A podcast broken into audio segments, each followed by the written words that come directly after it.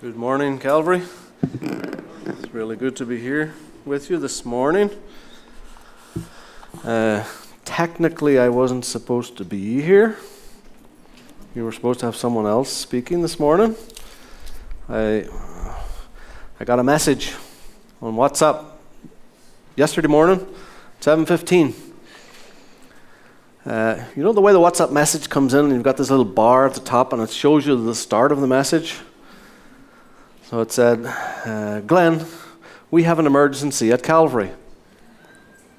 So I'm thinking, oh, they've got a burst pipe or something that's leaking, or, you know, for me to come, to come and fix. that would have been a whole lot easier. so I just, uh, John Jackery asked me if I could preach this morning and substitute for someone, uh, the, the, the guy who did Sunday school, Vince uh, wasn't able to be here because of flights and stuff like that. So today I'm the substitute. Uh, the substitute on the football team, sometimes he comes in with fresh legs and scores the goal. right? So, but there's another substitute, a greater substitute. Who is that? Our substitute, Jesus Christ. So if you happen to be a substitute on the team or something like that, that's okay. You're in good company. Okay? Because Christ, He is our substitute. And it's a great example. So I'm your substitute this morning. Pray the Lord will bless us as we talk about the call. We've got there it is. call. Thanks for praying for people to come and help us. We had this work team. Uh, you met them last Sunday morning. They were here in the service, and they came and served the Lord in a blessed way. They were working with the corn. They were helping us finish a water tower at the rehab center. Uh, we were setting up a, a stufa, like a greenhouse for strawberries, so they were doing a lot of practical work. They were also being a witness and testimony to the men going through rehab. They gave their testimonies. They did Bible studies with them in the morning, uh, really got involved, and that was a real blessing. Young men, early 20s, saved up their own money, paid their own way, everything pay their own things. They've been doing this for six months. This was, this was their last trip on the sixth month's training that they were doing. Uh, to be able to be prepared to serve the Lord, be prepared for the rest of their lives too. They learn a lot. And it was a blessing. And they pay everything themselves. They save up for quite a while and do that and serve the Lord. It's amazing, a real blessing. And we want to talk, I want to talk this morning about the call. Now, this is not my sermon outline. Okay? This is a sermon I heard years and years ago on my first trip to Hungary as a, as a 18 year old who went to Hungary on a missions trip. And I heard this sermon and it really touched my life. And I've kind of made it my own. Okay? So it's not my sermon outline. Uh, it's not an ear tickling message. It's not a feel good sermon. Okay? It's challenge. I'm going to put this challenge out there to you this morning about the call. Okay? Uh, we're going to turn to Isaiah 6. Isaiah chapter 6. I believe there's a lot of potential in this church to reach hundreds, if not thousands, of souls for the kingdom of God. There's so much potential in this room. People watching online, uh, for God to use your lives to be a blessing to many, many, many others, to the lost people of the world. Uh, quite a few years ago, we did a, a, thing here in church called the Truth Project. Some of you might remember that. Truth Project, we did it in homes. And one of the first things that the guy who was teaching that, he said, if you really believe that what you really believe is really real, it will change your life. If you believe that what you really believe is really real, it will change your life. And I hope this morning that there will be a change brought within your life, in all of our lives. Uh, the call. Isaiah chapter 6, starting at verse 1. In the year that King Uzziah died, I saw the Lord seated on a throne, high and exalted, and the train of his robe filled the temple. Above him were seraphs, seraphims, each with six wings. With two wings they covered their faces, with two they covered their feet, and with two they were flying. And they were called, and they were calling to one another, Holy, Holy, holy is the Lord Almighty. The whole earth is full of his glory. At the sound of their voices, the doorposts and thresholds shook, and the temple was filled with smoke. Woe to me, I cried. I am ruined, for I am a man of unclean lips, and I live among a people of unclean lips, and my eyes have seen the King, the Lord Almighty. Then one of the seraphs flew to me with a live coal in his hand, which he had taken with, with tongs from the altar. With it he touched my mouth and said, See, this has touched your lips. Your guilt is taken away and your sin atoned for. Then I heard the voice of the Lord saying, Whom shall I send? And who will go for us? And I said, Here am I, send me. And he said, Go and tell this people. We'll end the reading there. Just as a little side note, Isaiah, the first verse here of chapter 6, he says, In the year that King Uzziah died. Now, I didn't have that much time to look into the spiritual significance behind that phrase, but I'm sure there is some. Or maybe it was something just historical, you know, marking a historical point in his life.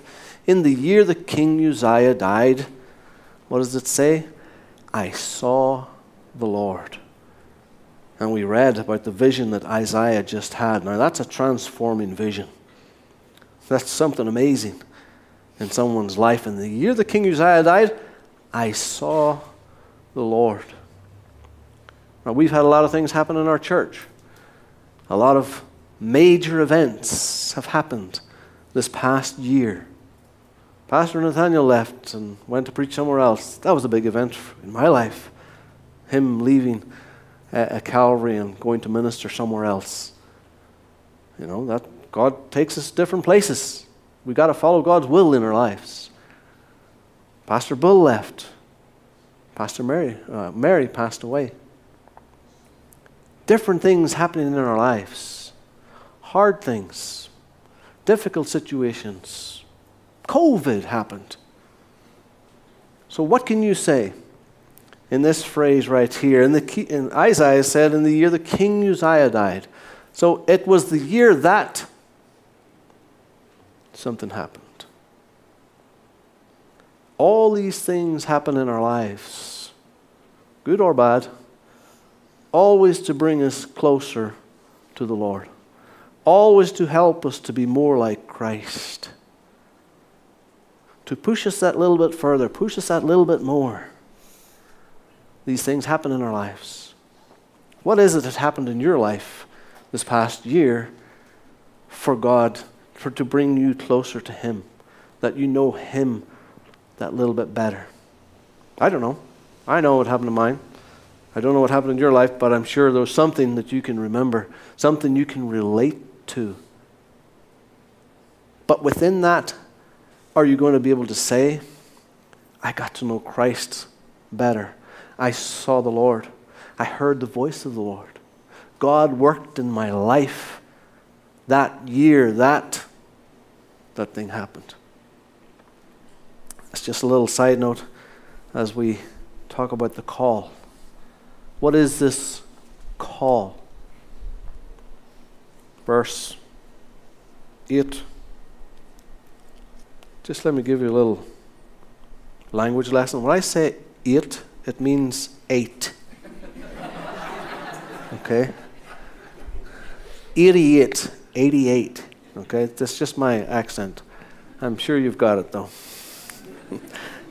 By the time we're done with the sermon, you'll start understanding what I'm saying. Then I heard the voice of the Lord saying, Whom shall I send? Who will go for us? Isaiah heard the voice of the Lord. He was in the presence of God in, in an amazing way.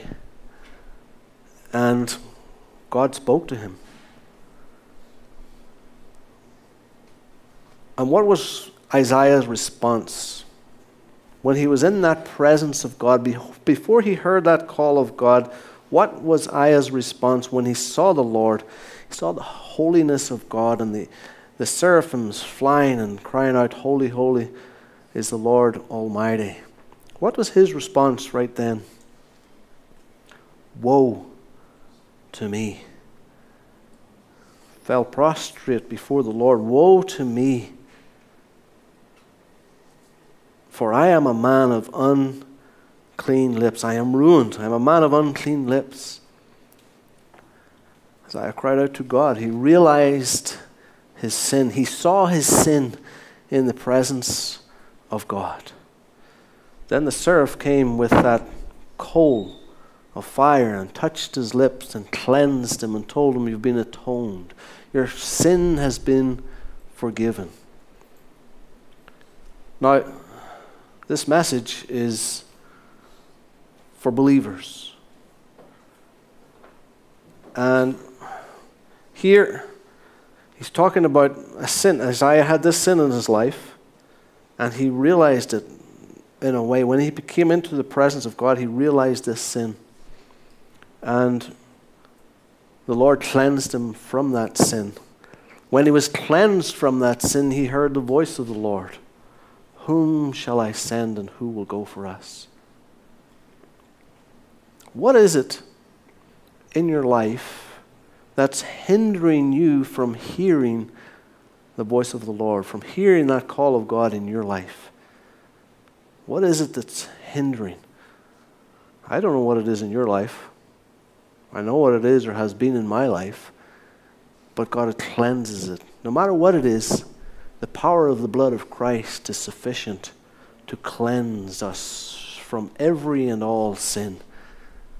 It's been atoned for on the cross.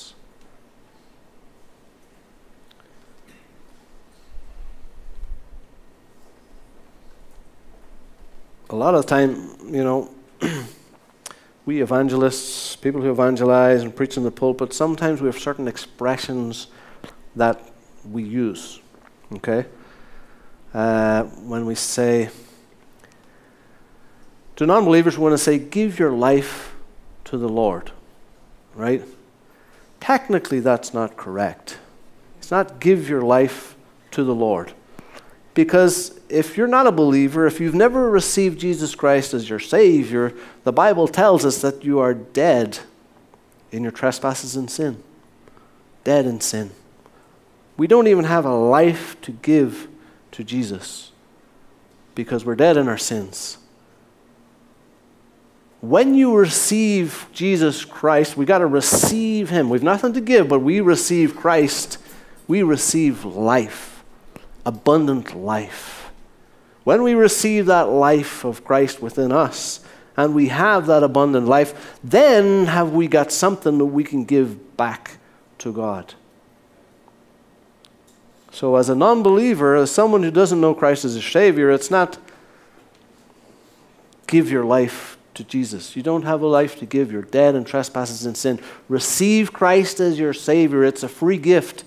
When you receive Him as Savior, then you have life. Then you can do what it says in Romans 12 1 and 2. Uh, when Paul says, I beseech you, therefore, brethren, by the mercies of God, that you present your bodies as a living sacrifice. And be not conformed to this world, but be transformed by the renewing of your mind, that you may be able to prove what is that good and acceptable and perfect will of God. See, when we become believers, Paul's writing to the believers in Rome when he said that, we have a life God has given us. If you've accepted Christ, you have a life to give. And he wants you to put that life on the altar. And don't be conformed to the world. There's so much things, so many things the world has to offer that distracts us, that takes our attention off what we're really supposed to be doing sometimes. Not even sinful things. It's just so much stuff in our minds, in our heads. And sometimes we got to put our lives on the altar and put that aside. And when our lives are on the altar, God will show us what is that good and acceptable and perfect will of God as we're not conformed to the world and as we're transformed by the renewal of our minds through the Word of God.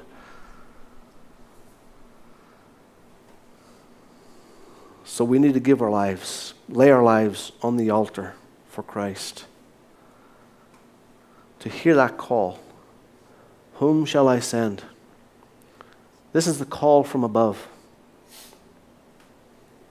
The call from above. Whom shall I send and who will go for us? It's not a politician that's calling us, it's not a pastor that's calling us, but it's the King of Kings and the Lord of Lords. It's hard to understand. I can't sometimes grasp it why God would use want to use us to reach other people. Surely there's another better way. But that's how God ordained it to be that he would use us to reach the lost for for Christ, for his kingdom. So God is the one that's calling us, the one that created this world and everything in it. He is the one that's calling us. Even though we were still sinners, Christ died for us. The Creator, the one who made us, the one who knit us in our wombs. And even though we were sinners, Christ even died for us still. So God is our Creator, God is our Savior, and God wants to use us as well. And He's also the Lord. Can you imagine the president of America, of America the president of Brazil, the, the Queen of England coming and asking you to do a task for them? Wow, that'd be pretty special. You'd want to do a task like that with, with lots of effort, wouldn't you? Well, this is the King of Kings, the Lord of Lords, the creator of the world, and he's saying to us, Whom shall I send? and who will go for us? It's a call from above. God is calling us to serve Him. First and foremost, and above all, He's the one that's calling us. If you were in that position where Isaiah was, Isaiah in the presence of God, in that place, the the way it's said here in, in, in the Hebrew, this is what I learned from commentaries, and not that I understand Hebrew and all that, but from commentaries, reading and learning, it's in the present continuous tense. If you were in that same place that Isaiah was, if you're in that same place today where he was, you will hear that same call. God is calling still, even today. Whom shall I send and who will go for us? This call went out, and was going out what, 2,700 odd years ago. But still today, God is calling. Whom shall I send and who will go for us? It's a call, first and foremost, from above. Let's turn to Luke chapter 16. It's not just a call from above, but it's also a call from below. Luke 16. Thank you for reading that for us this morning already. Luke 16. We'll not read it again to save time. But this is the story of the rich man and Lazarus. This is not a parable. If it was a parable, Jesus wouldn't have used the name Lazarus. It's a true story, it's a real story, it's something that actually happened. So the rich man and Lazarus, and as you can see, Not because the rich man was rich that he went to hell, not because Lazarus was poor that he went to hell, but in this situation, this is what happened. The rich man ended up in a place of hell, a place of torment. And he called out to Father Abraham to have pity on him and to send Lazarus to dip the tip of his finger in water to cool his tongue. Now, I ask you that question again, say that phrase again. If you really believe that what you really believe is really real, it will change your life. Now, if we're evangelicals, if we're Christians, and we believe what the Bible teaches, hell is a real place. Separation from God for eternity. It's a real place, it's a real thing. Jesus spoke about it more than he spoke about heaven. And in our churches today, we don't mention it very much. Uh, I don't really know why. Because the road is broad, and there's many people on that broad road going to hell. But there's a call, there's a cry here from below. the rich man, he asked Abraham to send Lazarus to his brothers so that they too wouldn't come to this place.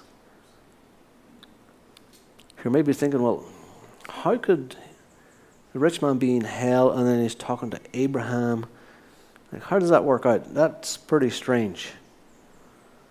Before Christ rose from the dead, there was two parts in, in, in, in hell.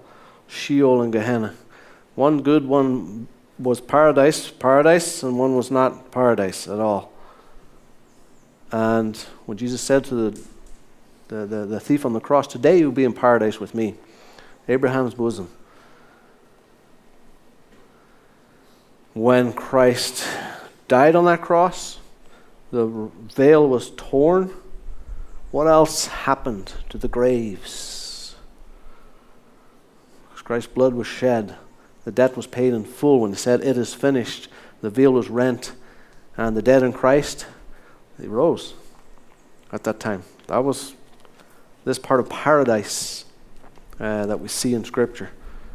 Now, the rich man was talking to Abraham, but there was a great gulf between them. And he called out to Abraham to send Lazarus to back to his brothers so his brothers wouldn't, be, wouldn't come to this place the place of hell, place of torment, eternal torment. That rich man was there. I don't know when this actually happened, over a couple of thousand years ago. And he's still crying out today. Those in that place are crying out today for someone to go and tell their parents, family, friends about this reality. It really is real. And we need to be telling others about it. Try and find your heartbeat. I hope you got a heartbeat. If you can find it. Mine's actually not too bad right now. If I'm running, it's like 160, but normally it's around 60. It's probably a little bit higher today in, the pulpit. A normal heartbeat.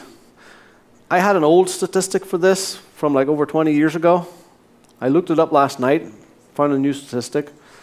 It's almost two people every second. Every time your heart beats, two people in this world die and go to a Christless eternity. It's not a lost eternity, it's Christless. They know where they are, they're not lost, trying to find their way out. They know where they're at, but it's an eternity without Christ. And every time your heart beats, two people in this world go there. That's a lot of people. A lot of people needing the Lord. William Booth. William Booth was the, the founder of the Exército de Salvação, Salvation Army. Salvation Army. Founder of Salvation Army. They would be trained to be able to reach people, go out. You know, they had their bands and played instruments, but they would be out witnessing and test, testifying to people to bring people to Christ. Lots and lots. He said if all he would have to do was take those people in the training that were doing this training and hold them over hell for 24 hours. That's all the training that they would need to go out and reach the lost. Because then they would understand, they would really believe that what they really believe is really real.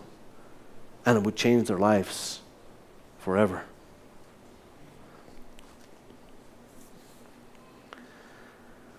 The call from that pit is continual and keeps going. They say it's the greatest, strongest, most fervent prayer meeting ever. As people cry out for others to go and tell people about Christ, it's a serious thing. There's a call from above. Whom shall I send and who will go for us? There is a call from below. But there's also a call from without. Acts 16. Acts 16, verse, starting at verse 6.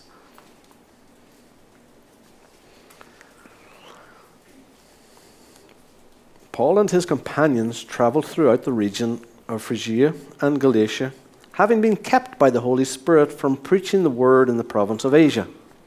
When they came to the border of Mysia, they tried to enter Bithynia, but the Spirit of Jesus would not allow them to.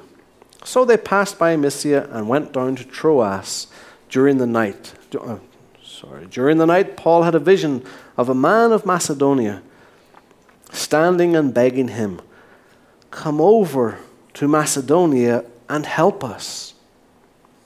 After Paul had seen the vision, we got ready at once to leave for Macedonia concluding that God had called us to preach the gospel to them. We'll end there. Come over to Macedonia and help us. They say this is the Macedonian call.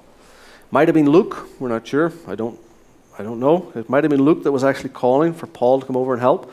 Could have been someone else, but it was a vision that Paul received to come and help.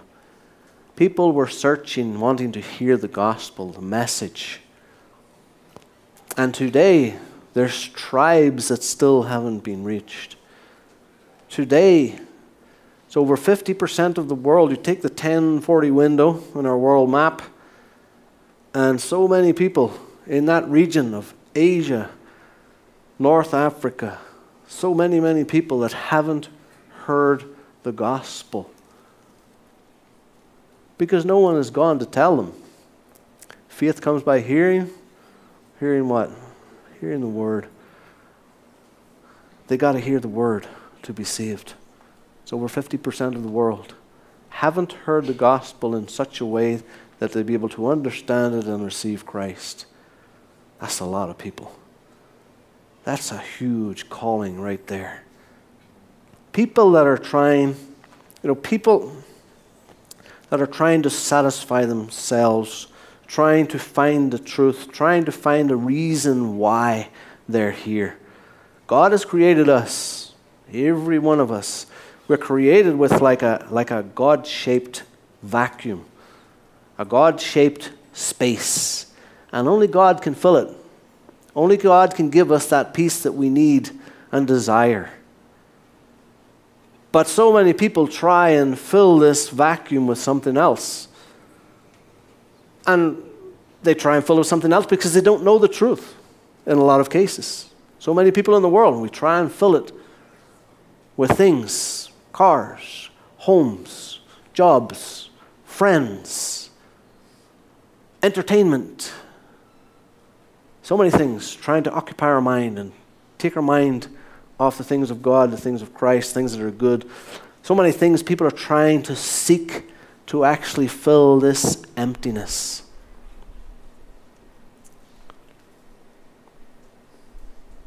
There's a little song we used to sing years ago, at least when I was in youth, meetings and singing in a choir, we used to sing this song called People Need the Lord. So it's kind of a missionary call, a song. I want to quote it to you here because it's very relevant to what we're saying. Every day they pass me by.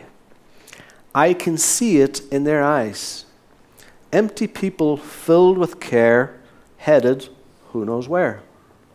On they go through private pain, living fear to fear. Laughter hides their silent cries. Only Jesus hears. People need the Lord. People need the Lord. At the end of broken dreams, He's the open door. People need the Lord. People need the Lord. When will we realize people need the Lord? We are called to take His light to a world where wrong seems right. What could be too great a cost for sharing life with one who's lost? Through His love, our hearts can feel all the pain they bear. They must hear the words of life only we can share. People need the Lord, people need the Lord. At the end of broken dreams, He's the open door. People need the Lord, people need the Lord. When will we realize that we must give our lives for people need the Lord? And it's very true. How many people do you know that don't know Christ, that aren't saved? They don't have the peace of God that passes all understanding. How many? And people need the Lord. There's a call from without. So, so many people. Searching, trying to find something more. Now, if I had written down here the cure for cancer, if I had got this here, look, I got the cure for cancer. Every cancer, I got the cure for it right here. And I would fold it up, put it in my pocket, and keep it. Someday I might get cancer. Someday I might need this. That's pretty selfish, right? If I just keep it for me, for myself. We have the cure for something far worse than cancer. We have the cure for sin. Sin that brings us eternal damnation, eternal death. We have the cure for that. And what are we going to do with it? We're going to put it in our pockets for when Christ comes back? Are we going to keep it to ourselves? There's a call from above, there's a call from below, and there is a call from without. And I ask you, is there a call from within? From within your own heart to reach others with the gospel of Christ? If you've got this truth, You've got this message. You've got this amazing peace that passes all understanding, no matter what the tribulation is. Do you have that call within yourself to tell others about that? I have a couple of friends, evangelists, husband and wife. They used to be evangelists for, for, for years. They would set up a tent and do evangelism, uh, gospel campaigns, and people will come and hear the gospel and get saved. And he would say, You know, you really know when someone's come to the Lord, when you're praying with them to receive Christ and, and, and they receive Christ as their Savior. And when they're done thanking God for being saved, then they start praying for their family members. They start praying for the loved ones that they have, that they too would find this truth, find this message, receive the gospel as their Savior, receive Christ as their Savior. If there's no desire within you to reach other people, with the message of the gospel. I'm not talking about becoming a missionary and going overseas, you know, go to Brazil or go to Africa or go wherever. And that's not what I'm talking about. I'm talking about reaching your neighbor, reaching people within your own family, in your own workplace, in your own classroom. That's what we're talking about. Reaching people for the Lord. obeying that call of God in your life. A call from within. Jonah. Remember the story of Jonah? Jonah in the belly of the fish.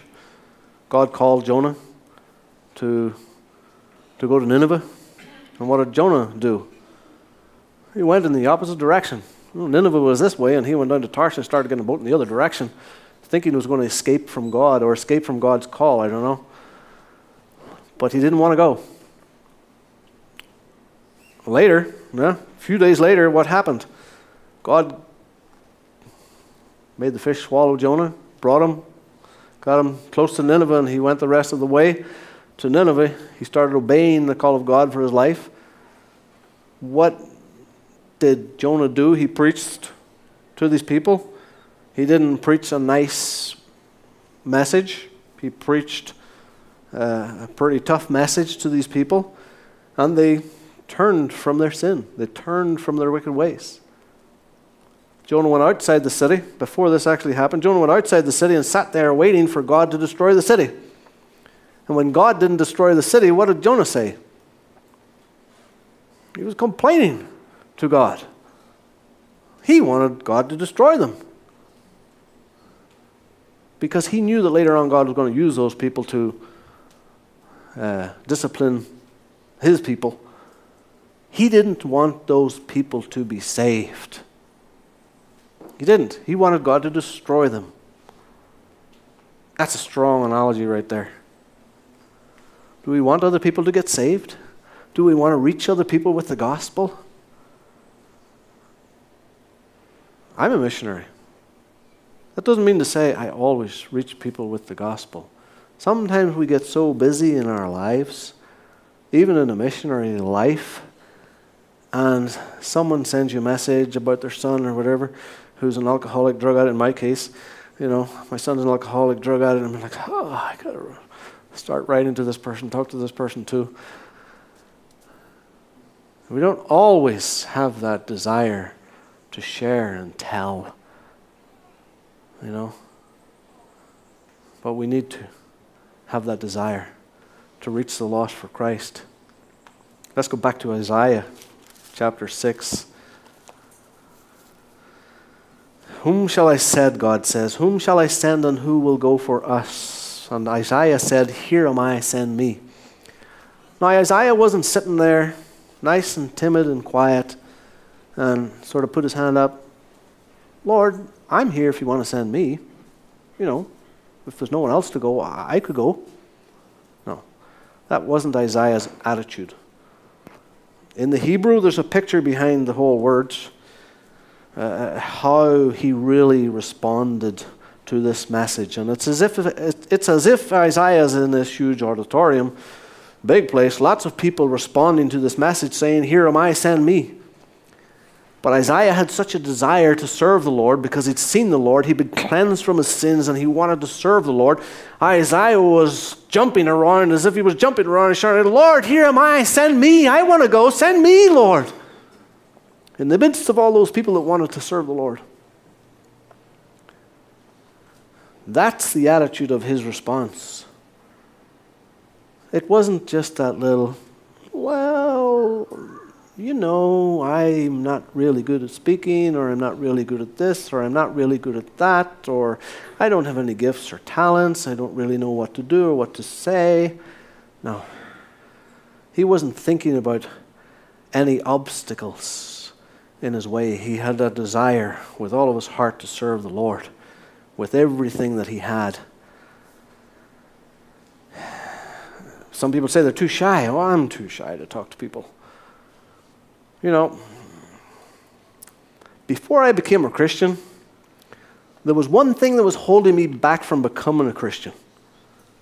I knew if I accepted the Lord as my Savior, I would have to get on the get into the pulpit and give my testimony.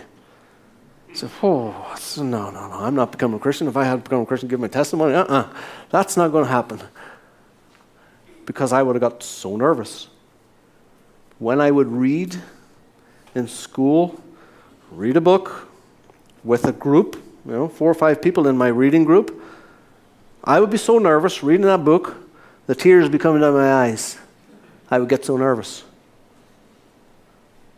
If God calls you, God will equip you. He will give you the help that you need. I don't know how many times I went to the toilet before having to preach, but you know, you get nervous. it's part of it. But God gives you the equipment that you need. He helps you, He provides what you need.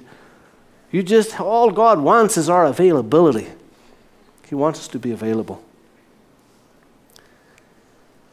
When I was in Bible college, it was already, you know, I'd, I'd responded to the call of God. You know, uh, I was going to Bible college. I didn't know where I was going or what I was doing, uh, what I was going to do as a missionary. I knew God was calling me into mission work.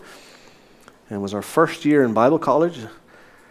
And a guy came to preach in a convention close to the Bible college, and a, and a, Brazilian couple at the college they wanted to go to this convention and asked if I would drive them there. So I drove them there. The preacher that night, that night was Victor Maxwell. He was a missionary going up the Amazon River, and preached the gospel and planted churches. And it was a really nice meeting, really good and good sermon.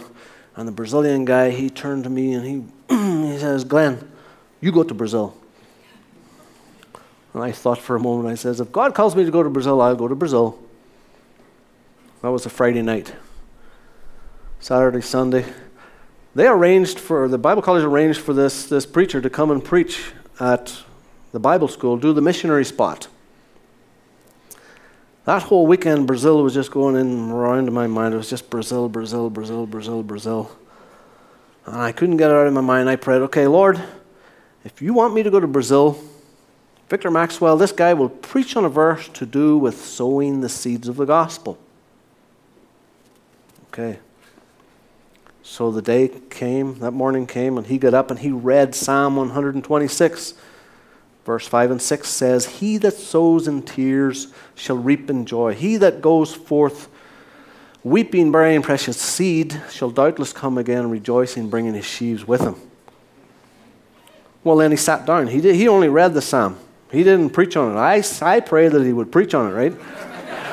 well, he didn't preach on it. He just read the psalm. So that's not a f- complete answer, you know, or details.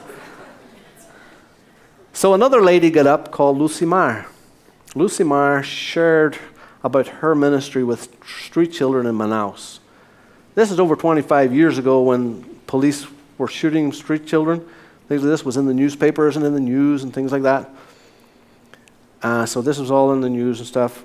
And all I can say is, I was sitting right here at the front, you know, in our classroom, and all I can say is that God opened my eyes to the need. And I very simply bowed my head and I prayed, said, Lord, here am I, send me. I want to go to Brazil for you. Then Victor Maxwell got up and preached on verse 5 and 6 of Psalm 126. and the rest is history. 25 years later, here in Brazil, serving the Lord, trying to serve the Lord. You know, but sometimes we get tired. Sometimes we don't want to. Sometimes we get discouraged. Sometimes we don't want to keep going. Sometimes you want to go home. But there's a call from above. Whom shall I send and who will go for us? Have you heard that call? There's a call from below. Send someone to reach. Send someone. There's a call from without. People need the Lord. It's all we can people need the Lord. That's what we need in life, is Christ. And there's also a call, I hope, there's also a call from within your own life. And you're ready to serve the Lord. Give your life to the Lord. Whatever it might be. It might be that God wants you to go overseas and go to mission somewhere else. I don't know. But I'm pretty sure God wants you to reach your neighbor. He wants you to reach those around you the people that you meet, the people that your pastor's not going to meet, the people that never really hear the gospel. What are you going to do with that call? If you believe, if you really believe that what you really believe is really real, it'll change your life. Let's pray. Father, we thank you for this morning. Father, we thank you for your truths. We thank you, Lord, that you reached down and you saved us. We thank you, Lord, that someone told us about Christ, someone told us about Christ's love, and our lives were transformed and changed, and we were given life. And our Lord, I pray that each one of us, that we would put our lives, this new life, this eternal life you've given us, Lord, that we would put that on the altar and give it back to you uh, uh, uh, and serve you in some way or another, Lord. That we would reach the lost for Christ. Thank you, Lord, for what you're doing in our lives. And we thank you, Lord. I thank you, Lord, for the potential in this place. And I pray that you would use it to the glory of God. In Jesus' name, amen.